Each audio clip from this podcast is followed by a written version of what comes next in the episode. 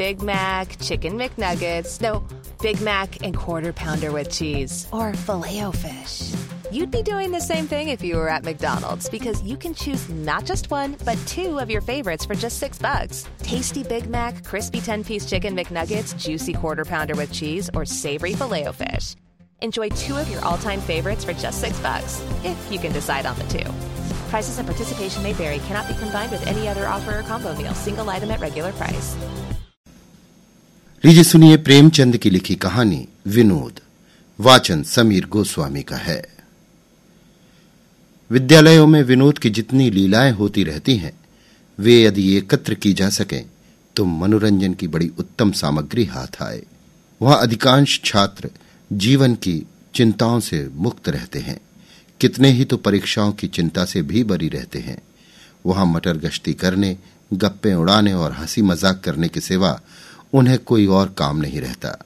उनका क्रियाशील उत्साह कभी विद्यालय के नाट्य मंच पर प्रकट होता है, कभी विशेष उत्सवों के अवसर पर।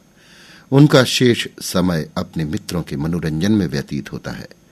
वहाँ जहाँ किसी महाशय ने किसी विभाग में विशेष उत्साह दिखाया, क्रिकेट, हॉकी, फुटबॉल को छोड़कर, और वो विनोद का लक्ष्य बना। अगर कोई महाशय बड़े धर्मनिष्ठ हैं, संध्या और हवन में तत्पर रहते हैं, बिना नागा नमाजें अदा करते हैं तो उन्हें किसी हास्य का लक्ष्य बनने में देर नहीं लगती। अगर किसी को पुस्तकों से प्रेम है, कोई परीक्षा के लिए बड़े उत्साह से तैयारियाँ करता है तो समझ लीजिए कि उसकी मिट्टी खराब करने के लिए कहीं न कहीं अवश्य षड्यंत्र रचा जा रहा है। सारांश ये है कि वहाँ निर्द्वंद, निरीह, खुले दिल आदमियों के लिए कोई बाधा नहीं, उनसे किसी को शिकायत नहीं होती, लेकिन मुल्लाओं और पंडितों की बड़ी दुर्गति होती है। महाशय चक्रधर इलाहाबाद के एक सुविख्यात विद्यालय के छात्र थे। एमए क्लास में दर्शन का अध्ययन करते थे। किंतु जैसा विद्वजनों का स्वभाव होता है, हँसी दिल लगी से कोसों दूर भागते थे। जातीयता के गर्व में चूर रहते थे। हिंदू आचार विचार की सरल और पवित्रता पर मुग्ध थे। उन्हें नेक टाई कॉलर वास्कट आदि वस्त्रों से घृणा थी। सीधा, सादा, मोटा कुर्ता और चमरौधे जूते पहनते। प्रातःकाल नियमित रूप से संध्या हवन करके मस्तक पर चंदन का तिलक भी लगाया करते थे। ब्रह्मचर्य के सिद्धांतों के अनुसार सिर घुटाते थे, किंतु लंबी चोटी रख छोड़ी थी। उनका कथन था कि चोटी रखने में प्राचीन आर्य ऋषियों ने अपनी सर्वज्ञता का प्रचंड परिचय दिया है। चोटी के द्वारा शरीर की अनावश्यक उष्णता बाहर निकल जाती है और विद्युत प्रवाह शरीर में प्रविष्ट होता है। इतना ही नहीं, शिखा को ऋषियों ने हिंदू जातीयता का मुख्य लक्षण घोषित किया है। भोजन सदैव अपने हाथ से बनाते थे और वो भी बहुत सुपाच्य और सूक्ष्म। उनकी धारणा थी कि आहार का मनुष्य के नैतिक विकास पर विशेष प्रभाव पड़ता है। विजातीय वस्तुओं को हे समझते थे। कभी क्रिकेट या हॉकी के पास न फटकते थे। पाश्चात्य सभ्यता के तो वो शत्रु ही थे। यहाँ तक कि अंग्रेज़ी लिखने बोलने में भी उन्हें संकोच होता था, जिसका परिणाम ये था कि उनकी अंग्रेज़ी कमज़ोर थी और वो उसमें सीधा सा पत्र भी मुश्किल से लिख सकते थे। अगर उनको कोई व्यसन था तो पान खाने का। इसके गुणों का समर्थन और वैद्य ग्रंथों से उसकी परिपुष्टि करते थे। विद्यालय के खिलाड़ियों को इतना धैर्य कहा कि ऐसा शिकार देखें और उस पर निशाना न मारें। आपस में कानाफूसी होने लगी कि इस जंगली को सीधे रास्ते पर लाना चाहिए। कैसा पंडित बना फिरता है। किसी को कुछ समझता ही नहीं। अपने सिवा सभी को जातीय भाव से हीन समझता है। इसकी ऐसी मिट्टी पलीत करो कि सारा पाखंड भूल जाए। संयोग से अवसर भी मिल गया। कॉलेज खुलने के थोड़े ही दिनों बाद एक एंग्लो इंडियन रमणी दर्शन के क्लास में सम्मिलित हुई।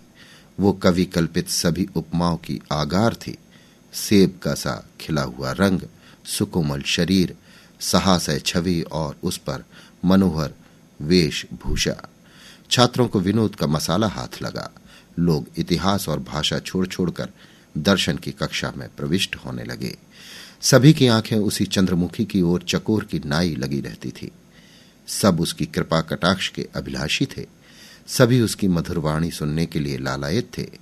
किंतु प्रकृति का जैसा नियम है, आचारशील हृदयों पर प्रेम का जादू जब चल जाता है, तब वारा न्यारा करके ही छोड़ता है।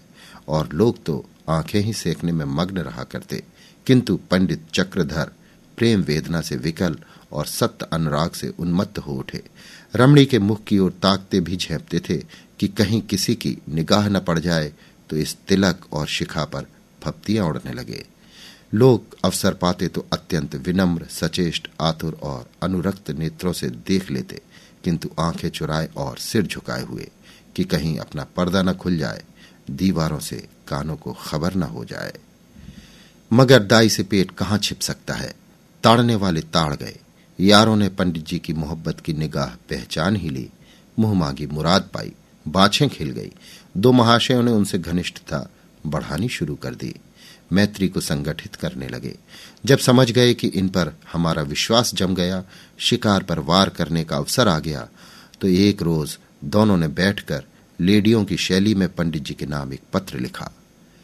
माई डियर चक्रधर बहुत दिनों से विचार कर रही हूँ कि आपको पत्र लिखूं, मगर इस भय से कि बिना परिचय से ऐसा साहस करना अनुचित होगा, अब तक जब्त करती रही, पर अब नहीं रहा जाता। आपने मुझ पर न जाने क्या जादू कर दिया है कि एक क्षण के लिए भी आपकी सूरत आँखों से नहीं उतरती। आपकी सौम्य मूर्ति, प्रतिभाशाली मस्तक और साधारण पहनावा सदैव आँखों के सामने फिरा करता है। मुझे स्वभावतः आडंबर से घृणा है, पर यहाँ सभी को कृत्रिमता के रंग में डूबा पाती हूँ। जिसे देखिए मेरे प्रेम में अनुरक्त है, पर मैं उन प्रेमियों के मनोभावों से परिचित हूँ। वे सब के सब लंपट और शोहदे हैं, केवल आप एक ऐसे सज्जन हैं, जिनके हृदय में मुझे सद्भाव और सदनुराग की झलक दिख पड़ती है। बार बार उत्कंठा होती है कि आपसे कुछ बातें करती, मगर आप मुझसे इतनी दूर बैठते हैं कि वार्तालाप का सुअवसर नहीं प्राप्त होता। ईश्वर के लिए कल से आप मेरे समीप ही बैठा कीजिए। और कुछ न सही तो आपके सामने ही से मेरी आत्मा तृप्त होती रहेगी। इस पत्र को पढ़कर फाड़ डालिएगा और इसका उत्तर लिखकर पुस्तकालय की तीसरी अलमारी के नीचे रख दीजिएगा। आपकी लूसी। ये पत्र डाक में डाल दिया गया और लोग उत्सुक नेत्रों से देखने लगे कि इसका क्या असर होता है। उन्हें बहुत लंबा इंतज़ार न करना पड़ा। दूसरे दिन कॉलेज में आकर पंडित जी को लूसी के सन्निकट बैठने की फ़िक्र हुई। वे दोनों महाशय जिन्होंने उनसे आत्मीयता बढ़ा रखी थी, लूसी के निकट बैठा करते थे। एक का नाम था नईम और दूसरे का गिरधर सहाय। चक्रधर ने आकर गिरिधर से कहा, यार तुम मेरी जगह जा बैठो, मुझे यहाँ बैठने दो। नईम, क्यों? आपको हसद होता है क्या? चक्रधर हसद वसद की बात नहीं वहाँ प्रोफेसर साहब का लेक्चर सुनाई नहीं देता। मैं कानों का जरा भारी हूँ। गिरिधर, पहले तो आपको ये बीमारी ना थी, ये रोग कब से उत्पन्न हो गया? नहीं, और फिर प्रोफेसर साहब तो यहाँ से और भी दूर हो जाएँगे जी। चक्रधर, दूर हो जाएँगे तो क्या? यहाँ अच्छा रहेगा। मुझे कभी कभी झपकियाँ आ जाती हैं। सामने डर लगा रहता है कि कहीं उनकी निगाह न पड़ जाए। गिरधर, आपको तो झपकियाँ ही आती है ना?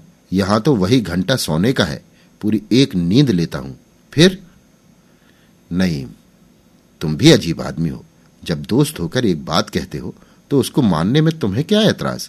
चुपके से दूसरी जगह जा बैठो। गिरिधर, अच्छी बात है, छोड़े देता हूँ।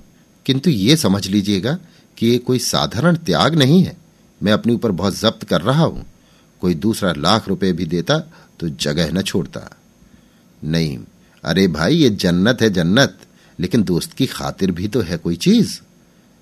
चक्रधर ने कृतज्ञतापूर्ण दृष्टि से देखा और वहाँ जाकर बैठ गए। थोड़ी देर बाद लूसी भी अपनी जगह पर बैठी। अब पंडित जी बार बार उसकी ओर सापेक्ष भाव से ताकते रहे कि वो कुछ बातचीत करे और वो प्रोफेसर का भाषण सुनने में तन्मय हो रही है। आपने समझा शायद लज्जावश नहीं बोलती। लज्जाशीलता रमणियों का सबसे सुंदर भूषण भी तो है। उसके डेस्क की ओर मुँह फेर फेर कर ताकने लगे। उसे इनके पान चबाने से शायद घृणा होती थी। बार बार मुँह दूसरी ओर फेर लेती। किंतु पंडित जी इतने सूक्ष्मदर्शी, इतने कुशाग्र बुद्धि न थे। इतने प्रसन्न थे मानो सातवें आसमान पर है। सबको उपेक्षा की दृष्टि से देखते थे। मानो प्रत्यक्ष रूप से कह रहे थे कि तुम्हें ये सौभाग्य कहाँ नसीब? मुझसा प्रतापी और कौन होगा? दिन तो गुजरा, संध्या समय पंडित जी नईम के कमरे में आए और बोले यार एक लेटर राइटर यानी पत्र व्यवहार शिक्षक की आवश्यकता है। किसका लेटर राइटर सबसे अच्छा है? नईम ने गिरधर की ओर कनखियों से देखकर पूछा लेटर राइटर लेकर क्या कीजिएगा? गिरिधर, फजूल है। नईम खुद किसी लेटर राइटर से कम है? चक्रधर ने सकुचाते हुए कहा अच्छा कोई प्रेम पत्र लिखना हो तो कैसे आरंभ किया जाए? नईम, डार्लिंग लिखते हैं, और जो बहुत ही घनिष्ठ संबंध हो तो डियर डार्लिंग लिख सकते हैं। चक्रधर, और समाप्त कैसे करना चाहिए? नईम, पूरा हाल बताइए तो खत ही ना लिख दे। चक्रधर, नहीं आप इतना बता दीजिए, मैं लिख लूँगा। नहीं अगर बहुत प्यारा माशूक हो तो लिखिए योर डाइंग लवर और अगर साधारण प्रेम हो तो लिख सकते हैं योर्स फॉर एवर चक्रधर, कुछ शुभ कामना के भाव भी तो रहने चाहिए ना। नईम बेशक, बिला आदाब के कोई खत होता है और वो भी मोहब्बत का। माशूक के लिए आदाब लिखने में फकीरों की तरह दुआएँ देनी चाहिए। आप लिख सकते हैं God give you everlasting grace and beauty या may you remain happy in love and lovely Chakradhar, कागज़ पर लिख दो। गिरिधर ने एक पत्र के टुकड़े पर कई वाक्य लिख दिए। जब भोजन करके लौटे तो चक्रधर ने अपने किवाड़ बंद कर लिए और खूब बना बनाकर पत्र लिखा। अक्षर बिगड़ बिगड़ जाते थे, इसलिए कई बार लिखना पड़ा।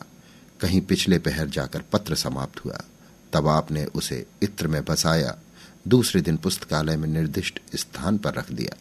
यार लोग तो ताक में थे ही, पत्र उड़ा लाए और खूब मज़े ले लेकर पढ़ा। तीन दिन के बाद चक्रधर को फिर एक पत्र मिला, लिखा था माय डियर चक्रधर, तुम्हारी प्रेम पाती मिली, बार बार पढ़ा, आँखों से लगाया, चुंबन लिया कितनी मनोहर महक थी। ईश्वर से यही प्रार्थना है कि हमारा प्रेम भी ऐसा ही सुरभि सिंचित रहे। आपको शिकायत है कि मैं आपसे बातें क्यों नहीं करती? प्रिय, प्रेम बातों से नहीं, हृदय से होता है। जब मैं तुम्हारी ओर से मुँह फेर लेती हूँ तो मेरे दिल पर क्या गुजरती है, ये मैं ही जानती हूँ। एक दबी हुई ज्वाला है जो अंदर ही अंदर मुझे भस्म कर रही है। आपको मालूम नहीं कितनी आँखें हमारी ओर एक टक ताकती रहती हैं। जरा भी संदेह हुआ और चिर वियोग की विपत्ति हमारे सिर पड़ी। इसलिए हमें बहुत ही सावधान रहना चाहिए। तुमसे एक याचना करती हूँ, क्षमा करना। मैं तुम्हें अंग्रेज़ी पोशाक में देखने को बहुत उत्कंठित हो रही हूँ। यह तो तुम चाहे जो वस्त्र धारण करो, मेरी आँखों के तारे हो, विशेषकर तुम्हारा सादा कुर्ता मुझे बहुत ही सुंदर मालूम होता है। फिर भी बाल्यावस्था से जिन वस्त्रों को देखते चली आई हूँ, उन पर विशेष अनुराग होना स्वाभाविक है। मुझे आशा है तुम निराश न करोगे। मैंने तुम्हारे लिए एक वास्कट बनाई है। उसे मेरे प्रेम का तुच्छ उपहार समझकर स्वीकार करो। तुम्हारी लूसी। पत्र के साथ एक छोटा सा पैकेट था। वास्कट उसी में बंद था। यारों ने आपस में चंदा करके बड़ी उदारता से उसका मूलधन एकत्र किया था। उस पर सेंट परसेंट से भी अधिक लाभ होने की संभावना थी। पंडित चक्रधर उक्त उपहार और पत्र पाकर इतने प्रसन्न हुए, जिसका ठिकाना नहीं। उसे लेकर सारे छात्रावास में चक्कर लगाया मित्र वृंद देखते थे, उसकी काट छाट की सराहना करते थे, तारीफों के पुल बांधते थे, उसके मूल्य का अतिशयोक्तिपूर्ण अनुमान करते थे। कोई कहता था, ये सीधे पेरिस से सिलकर आया है, इस मुल्क में ऐसे कारीगर कहा, कौन? अगर कोई इस टक्कर का वास्कट सिलवा दे तो सौ रुपए की बाजी बदता हूँ। पर वास्तव में उसके कपड़े का रंग इतना गहरा था कि कोई सुरुचि रखने वाला मनुष्य उसे पहनना पसंद न करता। चक्रधर को लोगों ने पूर्व मुख करके खड़ा किया और फिर शुभ मुहूर्त में वो वास्कट उन्हें पहनाया। आप फूले न समाते थे। कोई इधर से जाकर कहता, भाई, तुम तो बिल्कुल पहचाने नहीं जाते। चोला ही बदल दिया। अपने वक्त के यूसुफ हो। यार, क्यों ना हो? तभी तो ये ठाठ है। मुखड़ा ऐसा दमकने लगा मानो तपाया हुआ कुंदन है। अजी एक वास्कट पर यह जीवन है, कहीं पूरा अंग्रेज़ी सूट पहन लो तो न जाने क्या गजब हो जाए। सारी मिस लोटपोट हो जाए गला छुड़ाना मुश्किल हो जाए। आखिर सलाह हुई कि उनके लिए एक अंग्रेज़ी सूट बनवाना चाहिए। इस कला के विशेषज्ञ उनके साथ गुट बांधकर सूट बनवाने चले। पंडित जी घर के संपन्न थे, एक अंग्रेज़ी दुकान से बहुमूल्य सूट लिया गया। रात को इसी उत्सव में गाना बजाना भी हुआ। दूसरे दिन दस बजे लोगों ने पंडित जी को सूट पहनाया।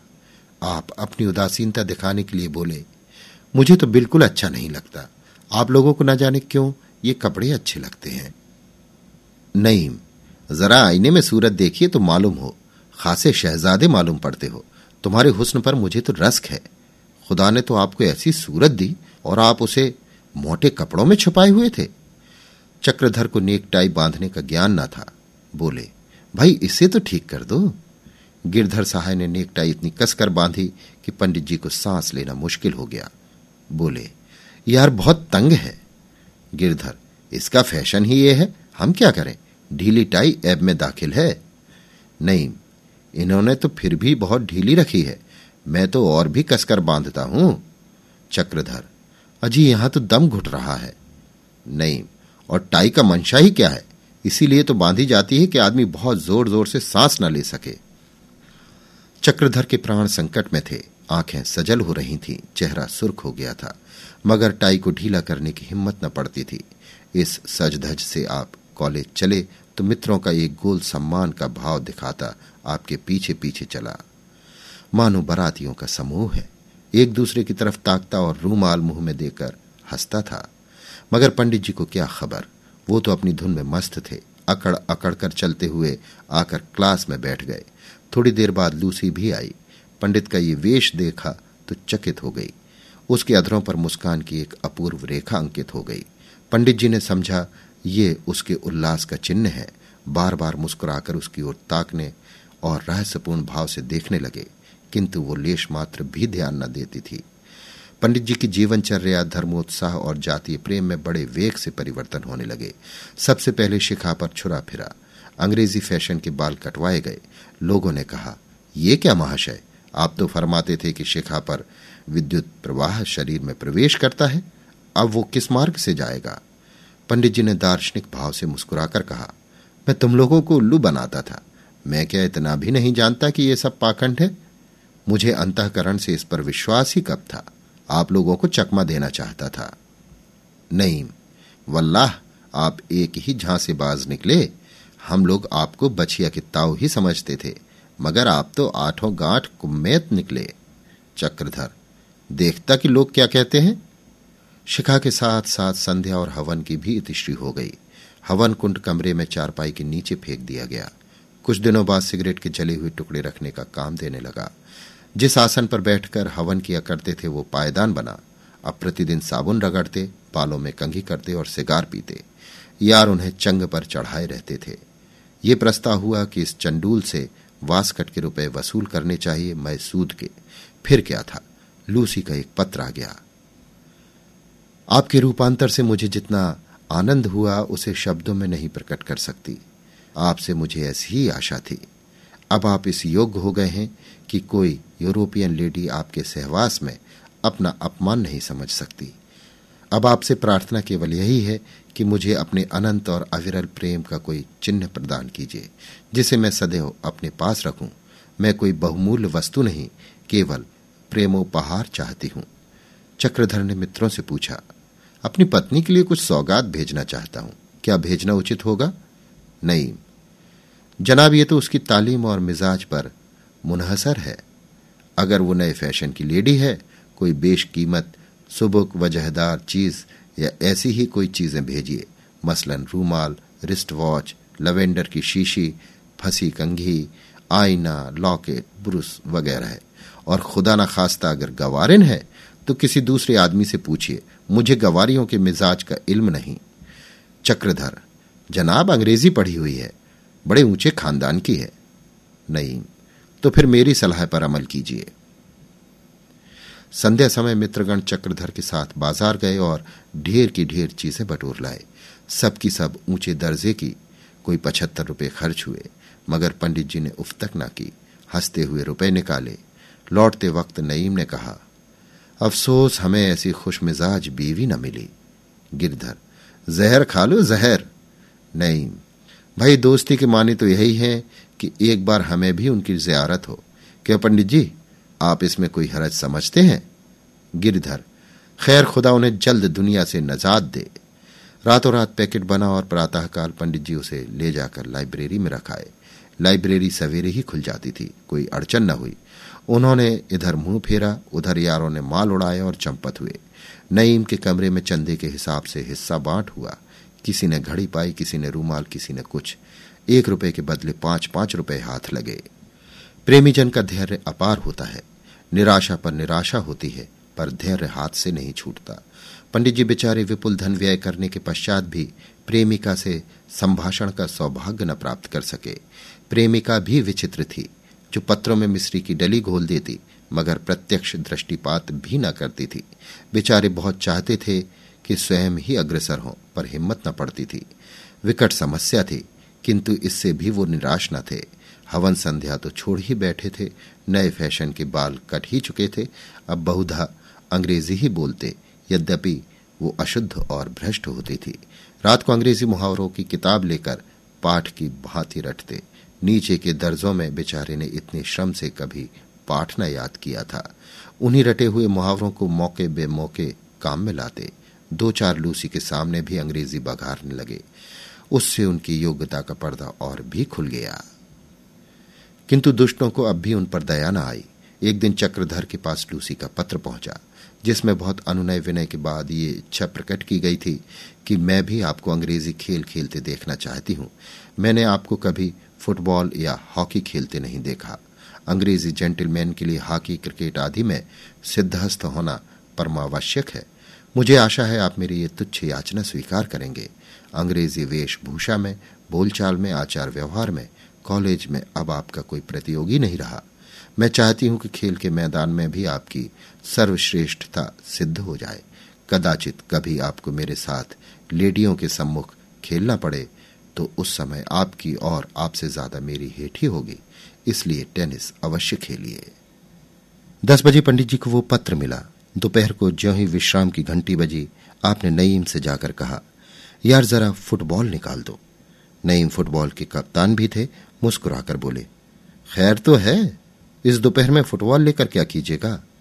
आप तो कभी मैदान की तरफ़ झांकते भी नहीं। आज इस जलती बलती धूप में फुटबॉल खेलने की धुन क्यों सवार है? चक्रधर, आपको इससे क्या मतलब? आप गेंद निकाल दीजिए, मैं गेंद में भी आप लोगों को नीचा दिखाऊँगा। नहीं जनाब, कहीं चोट चपेट आ जाएगी, मुफ़्त में परेशान होइएगा। हमारी ही सिर मरहम पट्टी का बोझ पड़ेगा। खुदा के लिए इस वक्त रहने दीजिए। चक्रधर। आखिर चोट तो मुझे लगेगी, आपका इससे क्या नुकसान होता है? आपको जरा सा गेंद निकाल देने में इतनी आपत्ति क्यों है? नईम ने गेंद निकाल दिया और पंडित जी उसी जलती हुई दोपहरी में अभ्यास करने लगे। बार बार गिरते थे बार बार तालियाँ पड़ती थी। मगर वो अपनी धुन में ऐसे मस्त थे कि उसकी कुछ परवाह ही न करते थे। इसी बीच में आपने लूसी को आते देख लिया और भी फूल गए। बार बार पैर चलाते थे, मगर निशाना खाली जाता था। पैर पड़ते भी थे तो गेंद पर कुछ असर न होता था। और लोग आकर गेंद को एक ठोकर में आसमान तक पहुँचा देते। तो आप कहते हैं, मैं ज़ोर से मारूं तो इससे भी ऊपर जाए। लेकिन फ़ायदा क्या? लूसी दो तीन मिनट तक खड़ी, उनकी बौखलाहट पर हंसती रही। आखिर नईम से बोली, वेल नईम, इस पंडित को क्या हो गया है? रोज एक ना एक स्वांग भरा करता है। इसके दिमाग में खलल तो नहीं पड़ गया? नहीं। मालूम तो कुछ ऐसा ही होता है। शाम को सब लोग छात्रावास में आए तो मित्रों ने जाकर पंडित जी को बधाई दी। यार हो बड़े खुशनसीब। हम लोग फुटबॉल को कॉलेज की चोटी तक पहुंचाते रहे, मगर किसी ने तारीफ़ ना की। तुम्हारे खेल की सबने तारीफ़ की, खासकर लूसी ने। वो तो कहती थी, जिस ढंग से ये खेलते हैं, उस ढंग से मैंने बहुत कम हिंदुस्तानियों को खेलते देखा है।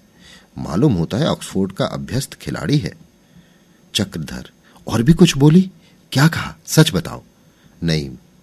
अजी, अब साफ़ साफ़ ना कहलवाइए। मालूम होता है आपने आड़ से शिकार खेला है। बड़े उस्ताद है यार। हम लोग मुँह ताकते रहे और तुम मैदान मार ले गए। जब ही आप रोज ये कलेवर बदला करते थे, अब भेद खुला। वाकई खुशनसीब हो।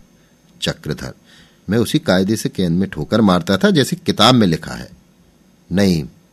तभी तो बाजी मार ले गए भाई। और नहीं क्या? हम आपसे किसी बात में कम है? हाँ तुम्हारी जैसी सूरत कहाँ से लावे? चक्रधर, बहुत बनाव नहीं। मैं ऐसा कहाँ का बड़ा रूपवान हूँ? नहीं अजी, ये तो नतीजे ही से ज़ाहिर होता है। यहाँ साबुन और तेल लगाते लगाते भौरा हुआ जाता है और कुछ असर नहीं होता। मगर आपका रंग बिना हर फिटकरी के ही चोखा है। चक्रधर, कुछ मेरे कपड़े वगैरह की निस्बत तो नहीं कहती थी? नहीं नहीं, और तो कुछ नहीं कहा। हाँ इतना देखा कि जब तक खड़ी रही, आपकी ही तरफ़ उसकी टकटकी लगी हुई थी। पंडित जी अकड़े जाते थे, हृदय फूला जाता था। जिन्होंने उनकी वो अनुपम छवि देखी, वे बहुत दिनों तक याद रखेंगे। मगर इस अतुल आनंद का मूल उन्हें बहुत देना पड़ा, क्योंकि अब कॉलेज का सेशन समाप्त होने वाला था और मित्रों की पंडित जी के माथे एक बार दावत खाने की बड़ी अभिलाषा थी। प्रस्ताव होने की देर थी तीसरे दिन उनके नाम लूसी का पत्र पहुँचा। वियोग के दुर्दिन आ रहे हैं। न जाने आप कहाँ होंगे और मैं कहाँ होंगी। मैं चाहती हूँ इस अटल प्रेम की यादगार में एक दावत हो। अगर उसका व्यय आपके लिए असह्य हो तो मैं संपूर्ण भार लेने को तैयार हूँ। इस दावत में मैं और मेरी सखियाँ सहेलियाँ निमंत्रित होंगी। कॉलेज के छात्र और अध्यापक गण सम्मिलित होंगे। भोजन के उपरांत हम अपने व्युक्त हृदय के भावों को प्रकट करेंगे। काश आपका धर्म, आपकी जीवन प्रणाली और मेरे माता पिता की निर्दयता बाधक न होती तो हमें संसार की कोई शक्ति जुदा नहीं कर सकती। चक्रधर ये पत्र पाते ही बौखला उठे, मित्रों से कहा, भाई चलते चलते एक बार सहबोज तो हो जाए, फिर न जाने कौन कहाँ होगा? मिस लूसी को भी बुलाया जाए। यद्यपि पंडित जी के पास इस समय रुपए न थे घर वाले उनकी फिजूल खर्ची की कई बार शिकायत कर चुके थे, मगर पंडित जी का आत्माभिमान ये कब मानता कि प्रीति भोज का भार लूसी पर रखा जाए? वो तो अपने प्राण तक उस पर वार चुके थे। ना जाने क्या क्या बहाने बनाकर ससुराल से रुपए मंगवाए और बड़े समारोह से दावत की तैयारियाँ होने लगी। कार्ड छपवाए गए भोजन परोसने वाले के लिए नई वर्दियाँ बनवाई गईं। अंग्रेज़ी और हिंदुस्तानी दोनों ही प्रकार के व्यंजनों की व्यवस्था की गई।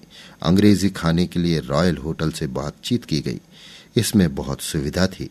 यद्यपि चीज़ें बहुत महँगी थीं, लेकिन झंझट से नजात हो गई। अन्यथा सारा भार नईम और उसके दोस्त गिरधर पर पड़ता।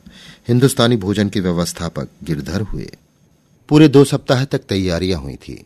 नईम और गिरधर तो कॉलेज में केवल मनोरंजन के लिए थे। पढ़ना पढ़ाना तो उनको था नहीं। आमोद प्रमोद में ही समय व्यतीत किया करते थे। कवि सम्मेलन की भी ठहरी। कविजनों के नाम बुलावे भेजे गए। सारांश ये कि बड़े पैमाने पर प्रीत भोज का प्रबंध किया गया और भोज हुआ भी विराट। विद्यालय की नौकरों ने पूरियाँ बेली। विद्यालय के इतिहास में ये भोज चिरस्मरणीय रहेगा। मित्रों ने खूब बढ़ हाथ मारे। दो तीन मिसें भी खींच बुलाई। मिर्ज़ा नईम लूसी को घेर घार कर ले ही आए। इसने भोजन को और भी रसमय बना दिया। किंतु शोक, महाशोक इस भोज का परिणाम अभागे चक्रधर के लिए कल्याणकारी न हुआ। चलते चलते लज्जित और अपमानित होना पड़ा था। मित्रों की तो दिल लगी थी और उस बेचारे की जान पर बन रही थी। सोचे, अब तो विदा होती ही है, फिर मुलाकात हो या ना हो, अब किस दिन के लिए सब्र करें? मन के प्रोमो द्वार को निकाल क्यों ना लें? कलेजा चीर कर दिखा क्यों ना दें? और लोग तो दावत खाने में जुटे हुए थे, और वो मदन बाण पीड़ित युवक बैठा सोच रहा था कि ये अभिलाषा क्यों कर पूरी हो? अब ये आत्मदमन क्यों, लज्जा क्यों, विरक्ति क्यों, गुप्त रोदन क्यों, मौन मुखापेक्षा क्यों, अंतर्वेदना क्यों? बैठे बैठे प्रेम को क्रियाशील बनाने के लिए मन में बल का संचार करते रहे। कभी देवताओं का स्मरण करते, कभी ईश्वर को अपनी भक्ति की याद दिलाते। अवसर की ताक में इस भांति बैठे थे जैसे बगला मेढक की ताक में बैठता है। भोज समाप्त हो गया। पान इलायची बढ़ चुकी, वियोग वार्ता हो चुकी। मिस लूसी अपनी श्रवण मधुर वाणी से हृदयों में हाहाकार मचा चुकी और भोजशाला से निकलकर बाईसिकल पर बैठी। उधर कवि सम्मेलन में इस तरह मिसरा पढ़ा गया, कोई दीवाना बनाए, कोई दीवाना बने। इधर चक्रधर चुपके से लूसी के पीछे हो लिए और साइकिल को भयंकर वेग से दौड़ाते हुए उसे आधे रास्ते में जा पकड़ा। वो इन्हें इस व्यग्रता से दौड़े आते देखकर सहम उठी कि कोई दुर्घटना तो नहीं हो गई। बोली, वेल पंडित जी, क्या बात है? आप इतने बदहवास क्यों हैं? कुशल तो है। चक्रधर का गला भर आया। कंपित स्वर से बोले, अब आपसे सदैव के लिए बिछड़ ही जाऊँगा। ये कठिन विरह पीड़ा कैसे सही जाएगी? मुझे तो शंका है कहीं पागल ना हो जाऊँ। लूसी ने विस्मित होकर कहा, आपकी मंशा क्या है? आप बीमार हैं क्या? चक्रधर, आह, डियर डार्लिंग, तुम पूछती हो बीमार हो? मैं मर रहा हूँ। प्राण निकल चुके हैं, केवल प्रेमाभिलाषा का अवलंबन है। ये कहकर आपने उसका हाथ पकड़ना चाहा। वो उनका उन्माद देखकर भयभीत हो गई। क्रोध में आकर बोली, आप मुझे यहाँ रोककर मेरा अपमान कर रहे हैं। इसके लिए आपको पछताना पड़ेगा। चक्रधर, लूसी, देखो चलते चलते इतनी निष्ठुरता ना करो। मैंने ये विरह के दिन किस तरह काटे हैं, सो मेरा दिल ही जानता है। मैं ही ऐसा बेहया हूँ कि अब तक जीता हूँ। दूसरा होता तो अब तक चल बसा होता। बस केवल तुम्हारी सुधामयी पत्रिकाएँ ही मेरे जीवन का एकमात्र आधार थी। लूसी, मेरी पत्रिकाएँ? कैसी? मैंने आपको कब पत्र लिखे? आप कोई नशा तो नहीं खा आए हैं? चक्रधर, डियर डार्लिंग, इतनी जल्द ना भूल जाओ, इतनी निर्दयता ना दिखाओ। तुम्हारे वे प्रेम पत्र जो तुमने मुझे लिखे हैं, मेरे जीवन की सबसे बड़ी संपत्ति रहेंगे। तुम्हारे अनुरोध से मैंने ये वेश धारण किया, अपना संध्या हवन छोड़ा, ये आचार व्यवहार ग्रहण किया। देखो तो जरा मेरे हृदय पर हाथ रखकर, कैसी धड़कन हो रही है। मालूम होता है बाहर निकल पड़ेगा। तुम्हारा ये कुटिल हास्य मेरे प्राण लेकर ही छोड़ेगा। मेरी अभिलाषा हो लूसी, तुम भंग तो नहीं खा गए हो, या किसी ने तुम्हें चकमा तो नहीं दिया है? मैं तुमको प्रेम पत्र लिखती? हम्म, जरा अपनी सूरत तो देखो। खासे बनेले सुअर मालूम होते हो। किंतु पंडित जी अभी तक यही समझ रहे थे कि ये मुझसे विनोद कर रही है। उसका हाथ पकड़ने की चेष्टा करके बोले प्रिय बहुत दिनों बाद ये सुअवसर मिला है। अब न भागने पाओगी। लूसी को अब क्रोध आ गया। उसने ज़ोर से एक चांटा उनकी लगाया और सिंघनी की भांति गरज कर बोली यू ब्लडी हट जा रास्ते से नहीं तो अभी पुलिस को बुलाती हूँ। रास्कल। पंडित जी चांटा खाकर चौंधिया गए। आँखों के सामने अंधेरा छा गया। मानसिक आघात पर शारीरिक वज्रपात, ये दोहरी विपत्ति। वो तो चांटा मारकर हवा हो गई और वो वहीं ज़मीन पर बैठकर इस संपूर्ण वृतांत की मन ही मन आलोचना करने लगे। चांटे ने बाहर की आँखें आंसुओं से भर दी थी, पर अंदर की आँखें खोल दी थी। कहीं कॉलेज के लौंडों ने तो ये शरारत नहीं की। अवश्य यही बात है। आह, पाजियों ने बड़ा चकमा दिया। तभी सबके सब मुझे देख देख कर हंसा करते थे। मैं भी कुछ कम अक्ल हूँ, नहीं तो इनके हाथों टेसू के बनता? बड़ा झांसा दिया। उम्र भर याद रहेगा। वहाँ से झल्लाए हुए आए और नईम से बोले, तुम बड़े दगाबाज हो। परले सिरे के धूर्त, पाजी उल्लू गधे शैतान। नईम आखिर कोई बात भी कहिए या गालियाँ ही देते जाइएगा? गिरधर, क्या बात हुई? कहीं लूसी से आपने कुछ कहा तो नहीं? चक्रधर, उसी के पास से आ रहा हूँ। चाटा खाकर और मुँह में कालिख लगवाकर। तुम दोनों ने मिलकर मुझे खूब उल्लू बनाया। इसकी कसर न लू तो मेरा नाम नहीं। मैं नहीं जानता था कि तुम लोग मित्र बनकर मेरी गर्दन पर छुरा चला रहे हो। अच्छा जो वो गुस्से में आकर पिस्तौल चला देती तो? नईम अरे यार, माशुकों की घातें निराली होती हैं। चक्रधर, तुम्हारा सिर माशुक चांटे लगाया करते हैं। वे आँखों से तीर चलाते हैं, कटार मारते हैं या हाथों से मुष्टि प्रहार करते हैं। गिरधर, उससे आपने क्या कहा? चक्रधर, क्या कहा? अपनी बिरह व्यथा की गाथा सुनाता रहा। उस पर उसने ऐसा चांटा रसीद किया कि कान भन्ना उठे। हाथ है उसके कि पत्थर? गिरधर, गजबी हो गया। आप हैं निरे चोंच। भले आदमी इतनी मोटी बुद्धि है तुम्हारी, हम क्या जानते थे कि आप ऐसे छिछोरे हैं? नहीं तो मज़ाक ही क्यों करते? अब आपके साथ हम लोगों की भी आफत आई। कहीं उसने प्रिंसिपल से शिकायत कर दी तो ना इधर के हुए ना उधर के। और जो कहीं अपने किसी अंग्रेज़ आशना से कहा तो जान के लाले पड़ जाएँगे। बड़े बेवकूफ़ हो यार निरे चौच हो। इतना भी नहीं समझे कि ये सब दिल लगी थी। ऐसे बड़े खूबसूरत भी तो नहीं हो। चक्रधर दिल लगी तुम्हारे लिए थी। मेरी तो मौत हो गई। चिड़िया जान ले गई, लड़कों का खेल हुआ। अब चुपके से मेरे पाँच सौ रुपये लौटा दीजिए, नहीं तो गर्दन ही तोड़ दूँगा। नहीं, रुपयों के बदले खिदमत चाहे ले लो। कहो तुम्हारी हजामत बना दे, जूते साफ़ कर दे, सिर सहला दे, बस खाना देते जाना।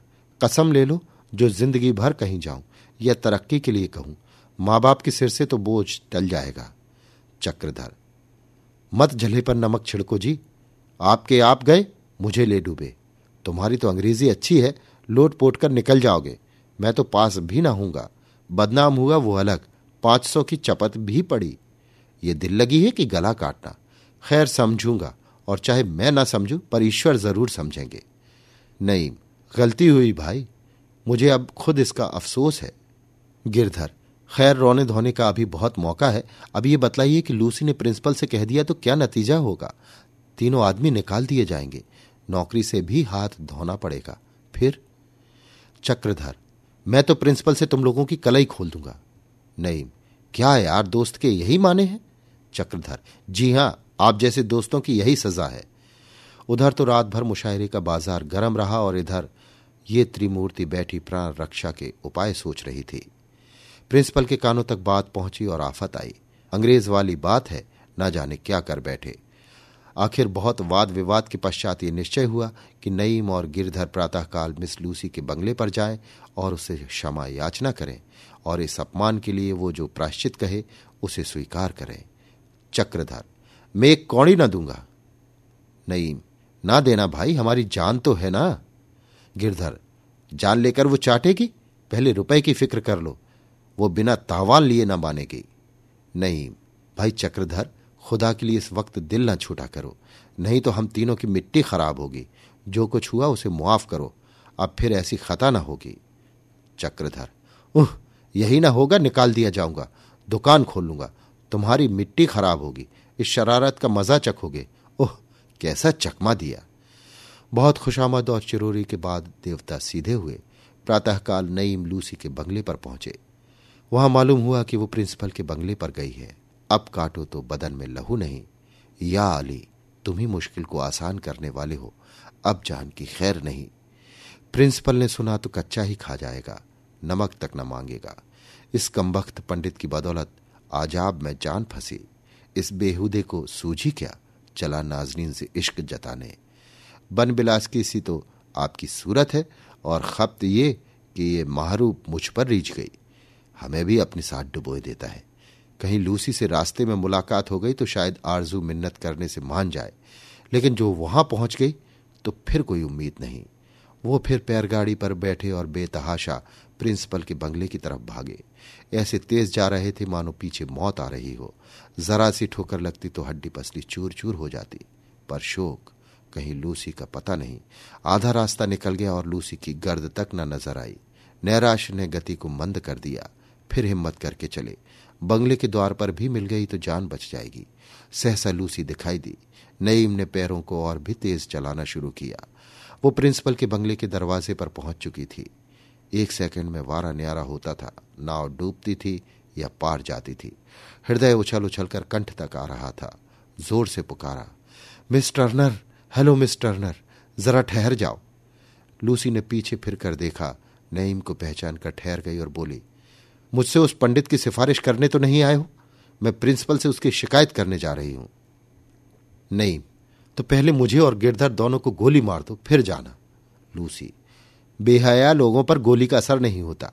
उसने मुझे बहुत इंसल्ट किया है। नहीं, लूसी, तुम्हारे कसूरवार हम ही दोनों हैं। वो बेचारा पंडित तो हमारे हाथ का खिलौना था। सारी शरारत हम लोगों की थी। कसम तुम्हारे सिर की। हम दोनों उसे दिल बहलाव का एक स्वांग बनाए हुए थे। उसकी हमें जरा भी खबर न थी कि वो तुम्हें छेड़ने लगेगा। हम तो समझते थे कि उसमें इतनी हिम्मत ही नहीं है। खुदा के लिए मुआफ करो, वरना हम तीनों का खून तुम्हारी गर्दन पर होगा। लूसी, खैर तुम कहते हो तो प्रिंसिपल से ना कहूँगी, लेकिन शर्त यह है कि पंडित मेरे सामने बीस मरतबा कान पकड़कर उठे बैठे और मुझे कम से कम दो सौ रुपये तावान दे। नहीं लूसी, इतनी बेरहमी ना करो। ये समझो उस गरीब के दिल पर क्या गुजर रही होगी। काश अगर तुम इतनी हसीन ना होती। लूसी मुस्कुराकर बोली, खुशामद करना कोई तुमसे सीख ले। नहीं तो अब वापस चलो। लूसी, मेरी दोनों शर्तें मंजूर करते हो ना? नहीं, तुम्हारी दूसरी शर्त तो हम सब मिलकर पूरी कर देंगे, लेकिन पहली शर्त सख्त है। बेचारा जहर खाकर मर जाएगा। हाँ उसके एवज में मैं पचास दफ़ा कान पकड़कर उठ बैठ सकता हूँ। लूसी, तुम छठे हुए शोहदे हो, तुम्हें शर्म कहाँ? मैं उसी को सजा देना चाहती हूँ। बदमाश मेरा हाथ पकड़ना चाहता था। नईम, जरा भी रहम ना करोगी। लूसी, नहीं, सौ बार नहीं। नईम लूसी को साथ लाए। पंडित के सामने दोनों शर्तें रखी गई। तो बेचारे बिलबिला उठे। लूसी के पैरों पर गिर पड़ा और सिसक सिसक कर रोने लगा। नईम और गिरधर भी अपने कुकृत पर लज्जित हुए। अंत में लूसी को दया आई। बोली अच्छा इन दोनों में से कोई एक शर्त मंजूर कर लो तो मैं मुआफ कर दूँगी। लोगों को पूरा विश्वास था कि चक्रधर रुपए वाली ही शर्त स्वीकार करेंगे। लूसी के सामने वो कभी कान पकड़कर उठा बैठी न करेंगे। इसलिए जब चक्रधर ने कहा, मैं रुपए तो न दूँगा, हाँ, बीस की जगह चालीस बार उठा बैठी कर लूँगा तो सभी लोग चकित हो गए। नईम ने कहा, यार, क्यों हम लोगों को जलील करते हो? रुपए क्यों नहीं देते? चक्रधर, रुपए बहुत खर्च कर चुका। अब इस चुड़ैल के लिए कानी कौड़ी तो खर्च करूँगा नहीं, दो सौ बहुत होते हैं। इसने समझा होगा, चलकर मज़े से दो सौ रुपये मार लाऊँगी और गुलछर्रे उड़ाऊँगी। ये ना होगा। अब तक रुपए खर्च करके अपनी हँसी कराई है। अब बिना खर्च किए हँसी कराऊँगा। मेरे पैरों में दर्द हो, बला से। सब लोग हंसे, बला से। पर इसकी मुट्ठी तो न गर्म होगी। ये कहकर चक्रधर ने कुर्ता उतार फेंका, धोती ऊपर चढ़ा ली और बरामदे से नीचे मैदान में उतरकर उठा बैठी करने लगे। मुखमंडल क्रोध से तमतमाता हुआ था, पर वो बैठ के लगाए जाते थे। मालूम होता था कोई पहलवान अपना कर्तव्य दिखा रहा है। पंडित ने अगर बुद्धिमत्ता का कभी परिचय दिया तो इसी अवसर पर। सभी लोग खड़े थे, पर किसी के होठों पर हँसी न थी। सब लोग दिल में कटे जाते थे। यहाँ तक कि लूसी को भी सिर उठाने का साहस न होता था। सिर गड़ाए बैठी थी। शायद उसे खेद हो रहा था कि मैंने नहा किए दंड योजना की। बीस बार उठते बैठते कितनी देर लगती है। पंडित ने खूब उच्च स्वर से गिन गिन कर बीस की संख्या पूरी की और गर्व से सिर उठाए अपने कमरे में चले गए। लूसी ने उन्हें अपमानित करना चाहा था। उल्टे उसी का अपमान हो गया। इस दुर्घटना के पश्चात एक सप्ताह तक कॉलेज खुला रहा, किंतु पंडित जी को किसी ने हँसते नहीं देखा। वो एक विमन और विरक्त भाव से अपने कमरे में बैठे रहते थे। लूसी का नाम जबान पर आते झल्ला पड़ते थे। इस साल की परीक्षा में पंडित जी फेल हो गए, पर इस कॉलेज में फिर न आए। शायद अलीगढ़ चले गए। अभी आप सुन रहे थे प्रेमचंद की लिखी कहानी विनोद, वाचन समीर गोस्वामी का था। Ace is the place with the helpful hardware, folks. Ace is the only national retailer that carries Benjamin Moore paint, which means the paint you trust and a huge selection of colors are right in your neighborhood. And this Saturday only, you can pick up a free sample of Benjamin Moore at your local Ace. It's a great way to explore quality colors and find the perfect one for your place. So if you're looking for award winning service and a new look for your home, look no further than Benjamin Moore paint at Ace. Offer valid August 1st for Ace Rewards members. Limit one at participating stores while supplies last.